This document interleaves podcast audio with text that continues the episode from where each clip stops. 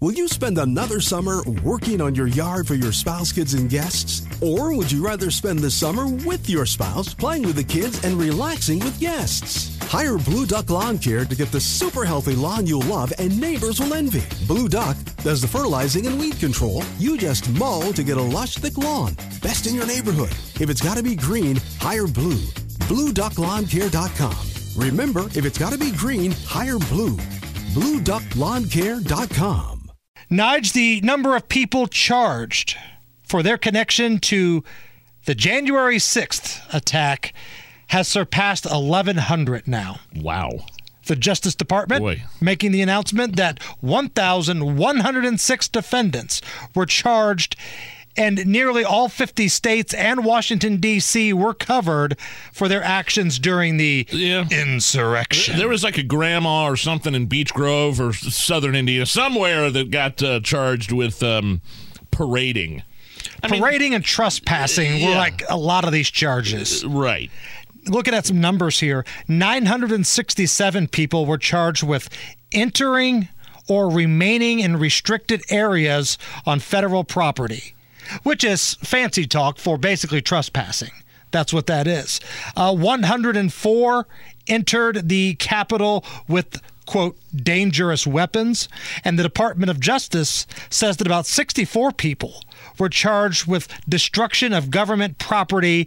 51 people busted for stealing that includes the guy that had the ski hat on that stole the uh, the The podium, podium. walking out smiling at the camera That guy still in jail? I mean, the guy that had his feet propped up on Pelosi's desk was just sentenced to like four years in prison. This is the world's worst insurrection. You guys are lousy at insurrection. And I was told that our government was almost brought down by a guy in a Viking hat. So we can, you know, defeat these foreign countries that have weapons and planes and guns and, you know, all of that. But a guy in a Viking hat is going to be the one that brings down our freedom in this country. Got it. Uh, and meanwhile, by the way, that, that that just reminded me. So you said about 1,100 people for the for uh, in connection with the Capitol on January 6th, right? About Yes. 1,100 people have been arrested or charged or whatever. Th- That brings me back to a story we had last week or the week before. 1,300 people in New York City who were arrested uh, during the uh, social justice riots are actually being paid in a settlement. These are people that got arrested for either rioting or violent activity during pro- the George Floyd protests. Riots. They settled riots, riots. Yes, they said New York City, if you remember, agreed to pay twenty million dollars to more than thirteen hundred people who were arrested.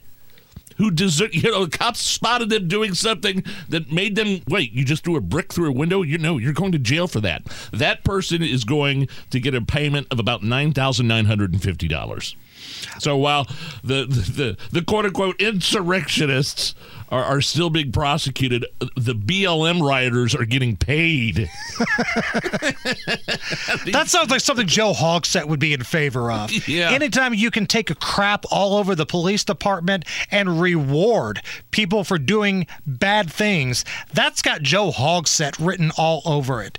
The fact that there was a settlement with Dreasjon Yeah. Reed's family Oh, yeah. is such a slap in the face to law enforcement, law and order, and law abiding citizens of this city. And you can't tell me that this pressure was not put on by one boss Hogsett.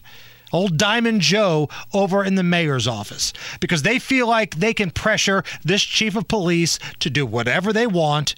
And the city had a settlement with the family of a guy that tried to shoot and kill a member of the police department.